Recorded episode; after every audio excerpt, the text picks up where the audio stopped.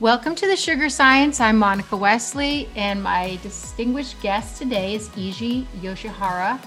He uh, is a principal investigator at the Lundquist Institute at Harbor U C L A Medical Center. He's also an assistant professor at the David Geffen School of Medicine at U C L A. Before this, he was working down at the Salk Institute in San Diego, and we're very interested to talk to him about his work at the Lundquist Center and his uh, really interesting new paper. Welcome, Eiji. Thank you for the kind introduction, Monica. Thank you for inviting me to your podcast program. I'm very excited to be here and talk about our new findings. This is fantastic. Um, let's talk about your new lab in the Lundquist Center in Torrance. How are you, uh, what are you enjoying about this sort of exciting new lab space there? I started my lab at Lundquist Institute at Harbor U C L A Medical Center last April. So it's almost already a year now. So I really enjoy the research support and the academic community in here. Uh, we have very unique research environment at the Harbor U C L A campus. We have a hospital, basic research institution, and the biotech industry park in the same campus, which makes it easier for us to build up the collaboration for translation research to fight against type one diabetes.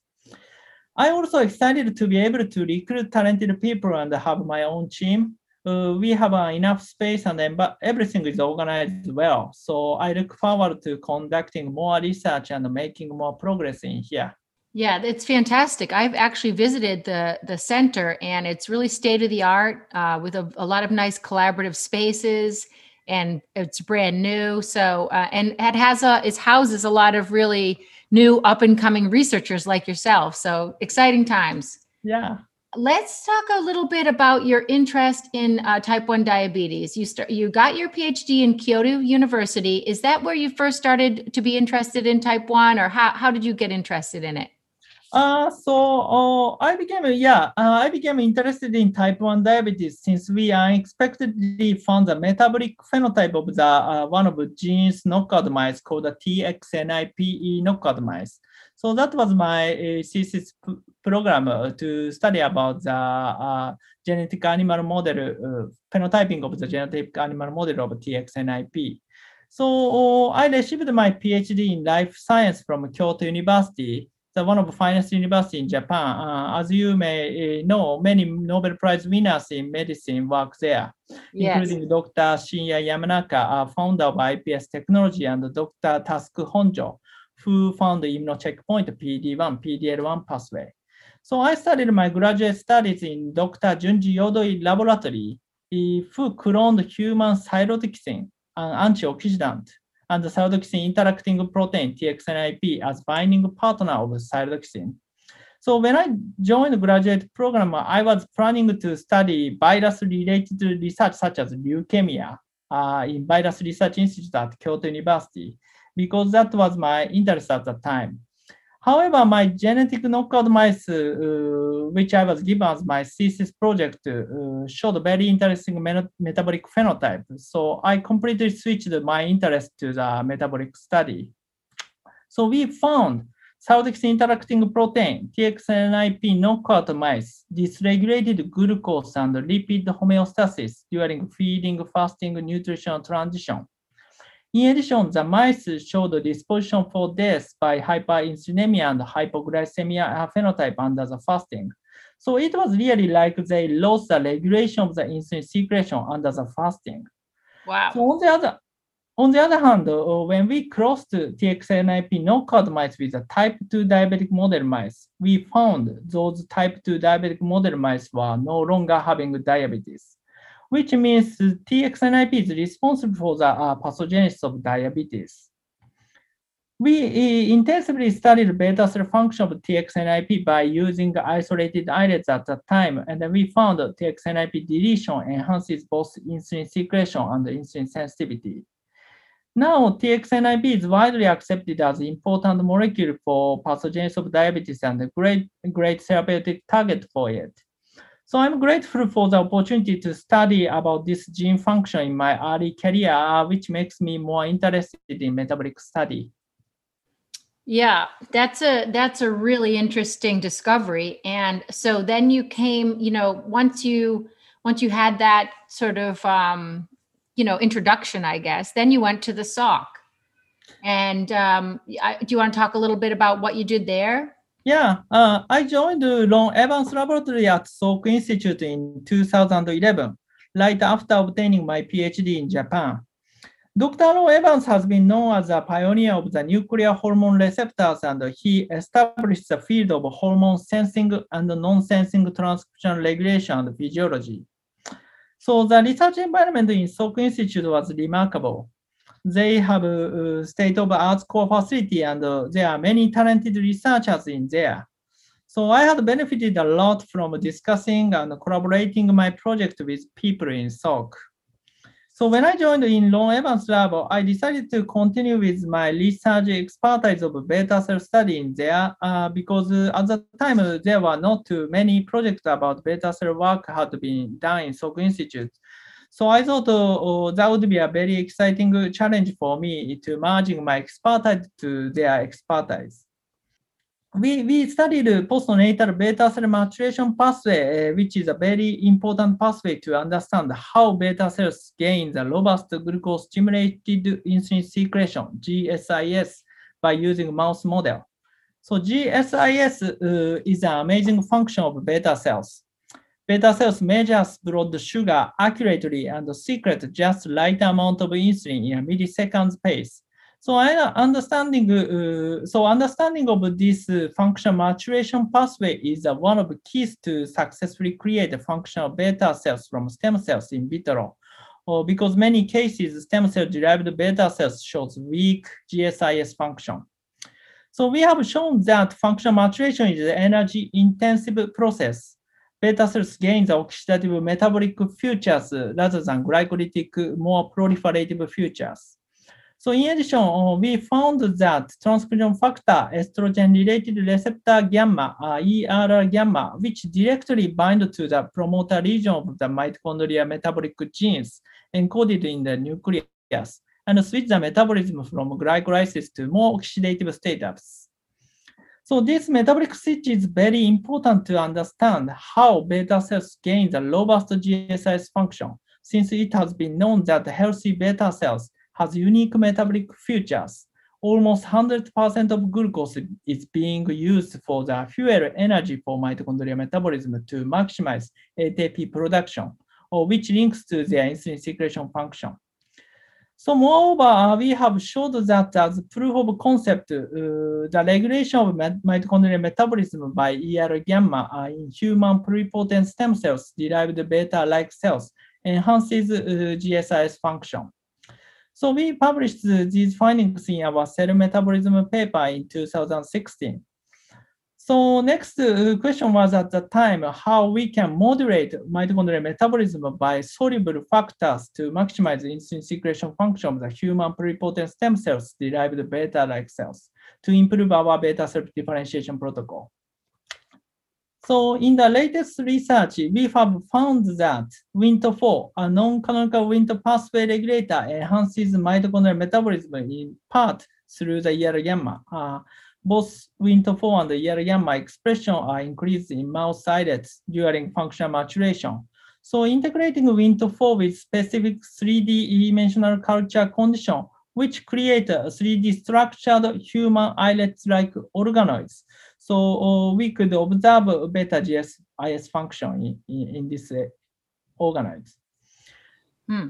So uh, we have learned a lot about the nature of beta cells and the potential of bioengineering of human islets from pluripotent stem cells in Salk Institute. Yeah, and then so that that really kind of um, you know really that integrative work now brought us to. Uh, Let's talk a little bit about your recent paper, which is uh, Immunoevasive Human Islet-Like Organoids Ameliorate Diabetes. And that is really interesting. Can yeah, you give us a little uh, recap of your paper, hypothesis, methodology? I mean, it's a really great paper. Yeah, thanks for saying that. So our latest study titled the Immunoevasive Human Islets-like Organoid Ameliorate Diabetes was started from optimizing the condition to generate the human mini-organ-like islet cells called the human islets-like organoid, H I L Os. Many researchers have contributed to figure out the signal pathway to induce insulin-producing cells from human pluripotent stem cells in the past two decades. So we are now able to reproducibly create a reasonable level of glucose-responsive insulin-producing beta cells. So I believe uh, this is a, a kind of a major breakthrough in the stem cell field, especially the beta cell differentiation is very complicated and long, uh, over thirty days differentiation and the maturation periods, periods are required. So we, we, we have found a combination of modulating uh, immunocheckpoint molecule P D L one, and we could reduce the chance of immunorejection of the uh, H I L Os with naked transplantation. So which means without using physical device or immunosuppressant, these uh, uh, cell products uh, could ameliorate diabetes uh, for over thirty days. So that was, yeah, so for over thirty days, this is, you know, so basically ex vivo stimulation of interferon G induced endogenous P D L one restricted the T cell activation and graft rejection in the mouse. And it was thirty days. That is impressive. I mean, it's really, you guys, I think, probably used some excellent methodology to achieve this.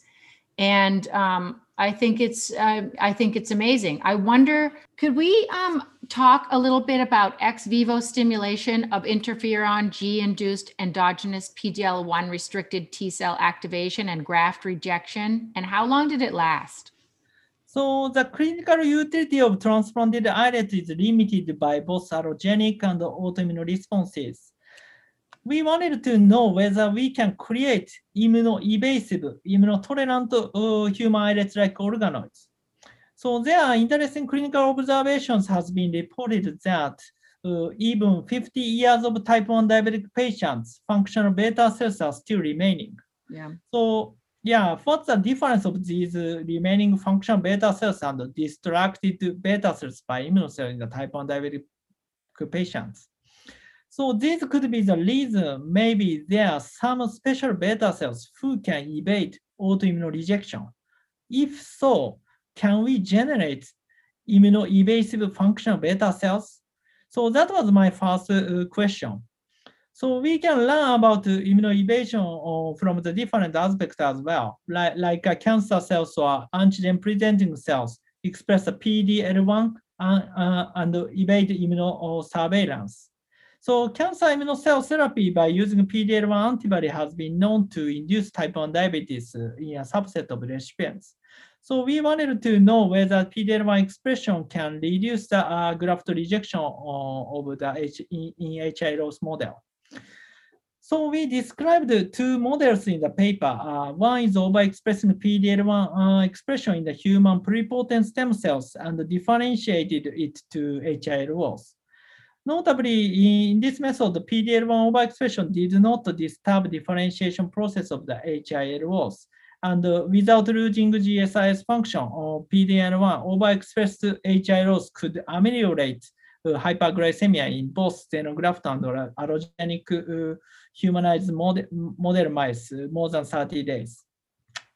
Another method is what I called uh, is a multi-pulse stimulation of the interferon gamma uh, to induce P D L one expression in H I L Os.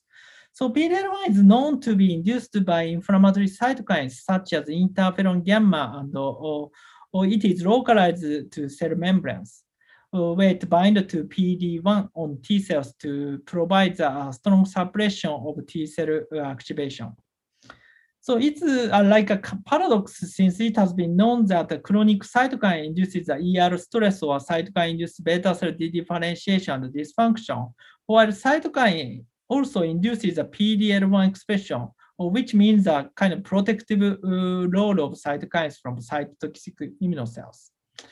So we have found that only two hours stimulation of the interferon gamma can induce the P D L one expression without defecting G S I S. So when we stimulated the H I L Os with two hours stimulation of the interferon gamma, not only one time, over three times stimulation, we learned uh, beta cell enhances the program of expression of the P D L one and sustained its expression. So in addition, interestingly, after this multi-pulse interferon gamma stimulation, H I L Os obtained de novo cytokine tolerance, which means the H I L Os were more resistant from the I L one beta and the cytotoxic cytokines induce beta cell differentiation. So these new features of the H I L Os led by multi-cytokine stimulation or changes transcription program, which is different from the normal stage. And uh, I'm calling this is a novel transcription memory system of the beta cells. So beta cells can be trained by multi-stimulation of the cytokine. So that was the one of the point of the paper. Yeah. yeah. No, the, tr the idea of training the beta cell uh, is really fascinating. Yeah, yeah, we are really excited about uh, seeing this phenotype. And then currently we are studying more about this phenomena and uh, how this program is regulated by epigenetic modification or other mechanism uh, in my lab at Lundquist Institute. This is fantastic work. How do um, your H I L Os, human islet-like organoids, compare to those from Ekaterine uh, Bershvili's lab at University of Geneva? So I'm assuming you are asking about uh, their Nature Communication paper published in two thousand nineteen yeah, about yeah. the aggregation of uh, dissociated human islet cells and uh, endothelial cells to create the synthetic uh, human islet clusters. So it has been known that uh, dissociated islet uh, uh, cells can be self-organized again, uh, which is called a shared islet technology. So Doctor Bershvili's work uh, uses uh, this shared islet technology to create new organoid, which is containing endothelial cells.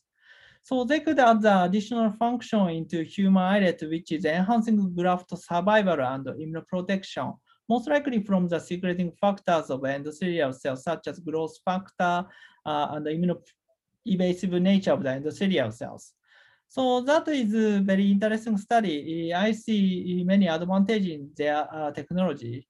So, oh, however, our study is completely different uh, with this study since we are creating H I L Os from the pluripotent stem cells and not using the primary islets.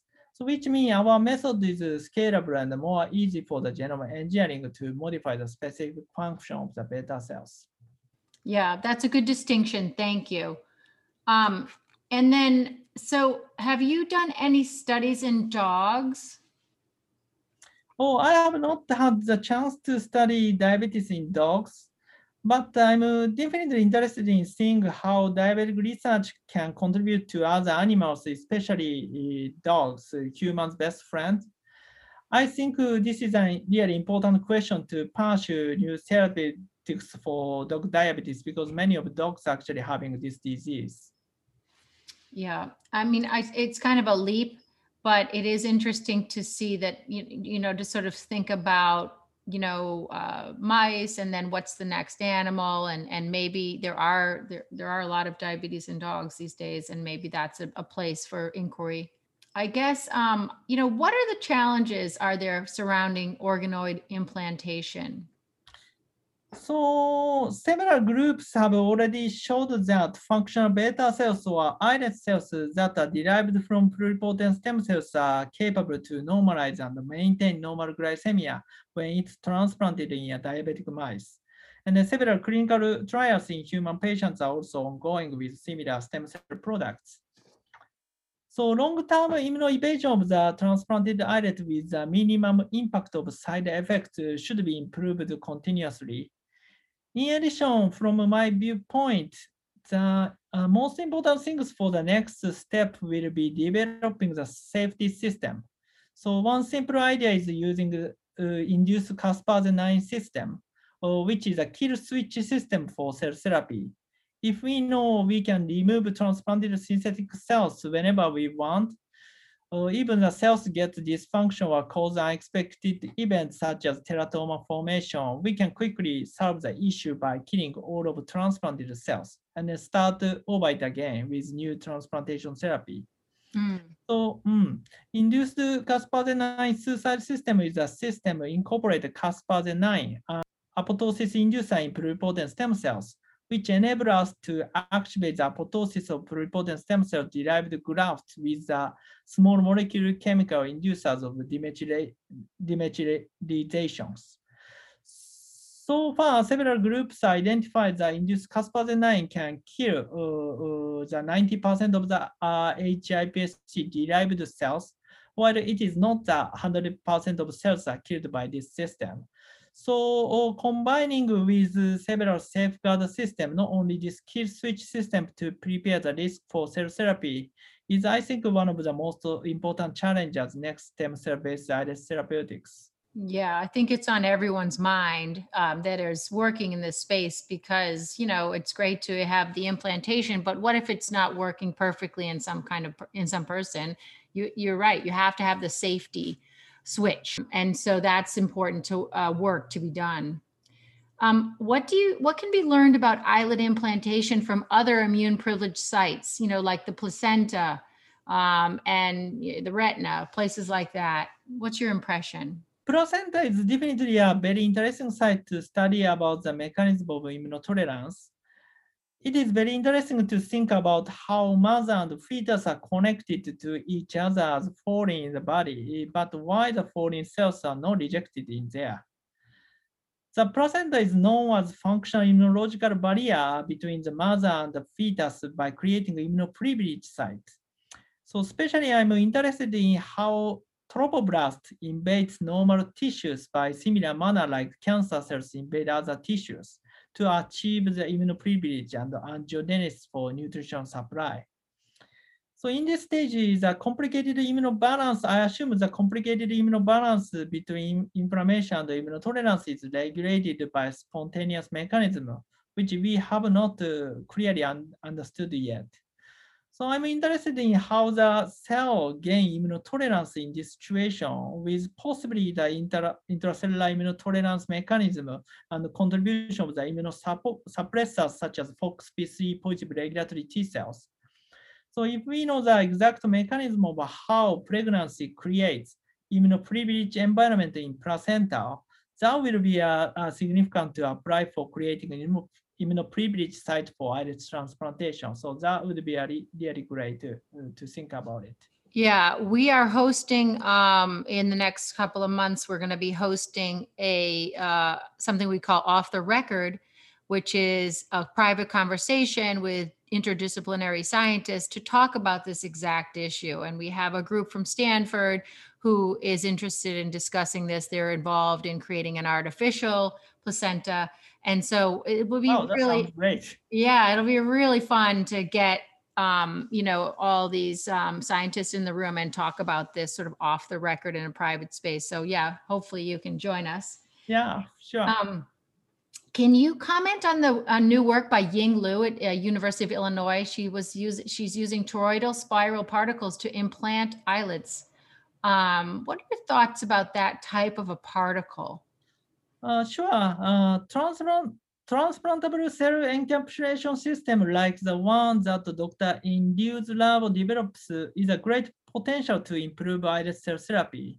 So it is very important to especially developing the high permeability for glucose and insulin, yet preventing the immunocell infiltration. So in addition, if we can observe enough nutritional and oxygen supply, which is typically required high vascularization in the graft. Even we use these physical devices, which prevent the cellular, which typically prevents the cellular invasion. So I assume that will promise a long-term survival for islets and glycemic control. Yeah, yeah, there's definitely some challenges to work out, but I did like the fact that they were coming at it from a, a chemical engineering standpoint. It's kind of a new, you know, approach. So yeah, we'll see. I mean, I do feel that a lot of these approaches need to uh, connect uh, with other scientists to really sort of drive drive this um, this this type of research together uh, or forward together. So hopefully that will happen through the Sugar Science. I wondered, are you looking for new students to join your lab? And if so, what kind of projects are available? Uh, yes, we are recruiting uh, postdoctoral researchers, doctoral students, and student volunteers. So we are looking for highly motivated young talent for our research project, graduate program and internship program here in the Lundquist Institute. So we look forward to hearing from people who share uh, our research interests and commitment.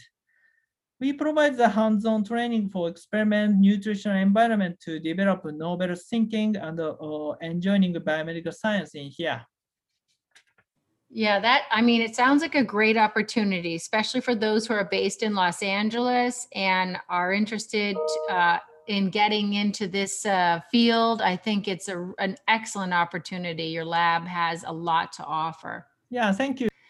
Um, thank you so much, Eiji, for joining us. I really appreciate you talking to us. And we hope to, uh, we're really looking forward to your next paper and, and what you do next. Thank you. Uh, it was my pleasure to be here.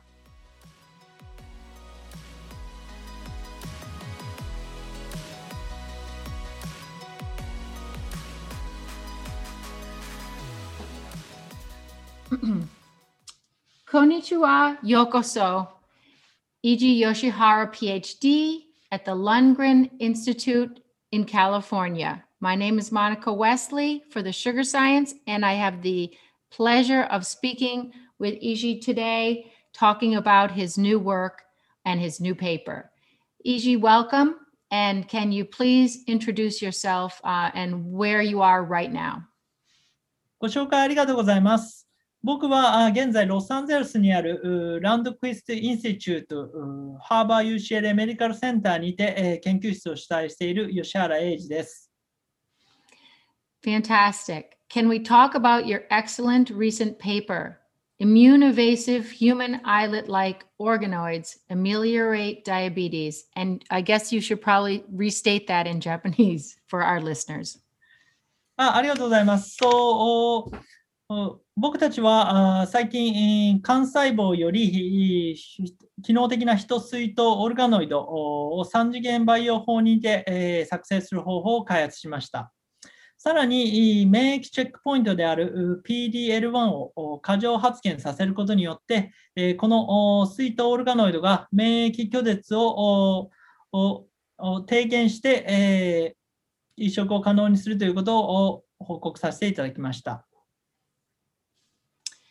And can we talk a little bit about the ex vivo stimulation of interferon G-induced endogenous P D L one restricted T-cell activation and grant rejection that you talk about in the paper? そう、幹細胞由来の水筒オルガノイドは通常ヒト科マウスと免疫を保有するマウスに移植するとアロジェニックリジェクションによって急激に移植した細胞がリジェクトされてしまうことが知られています。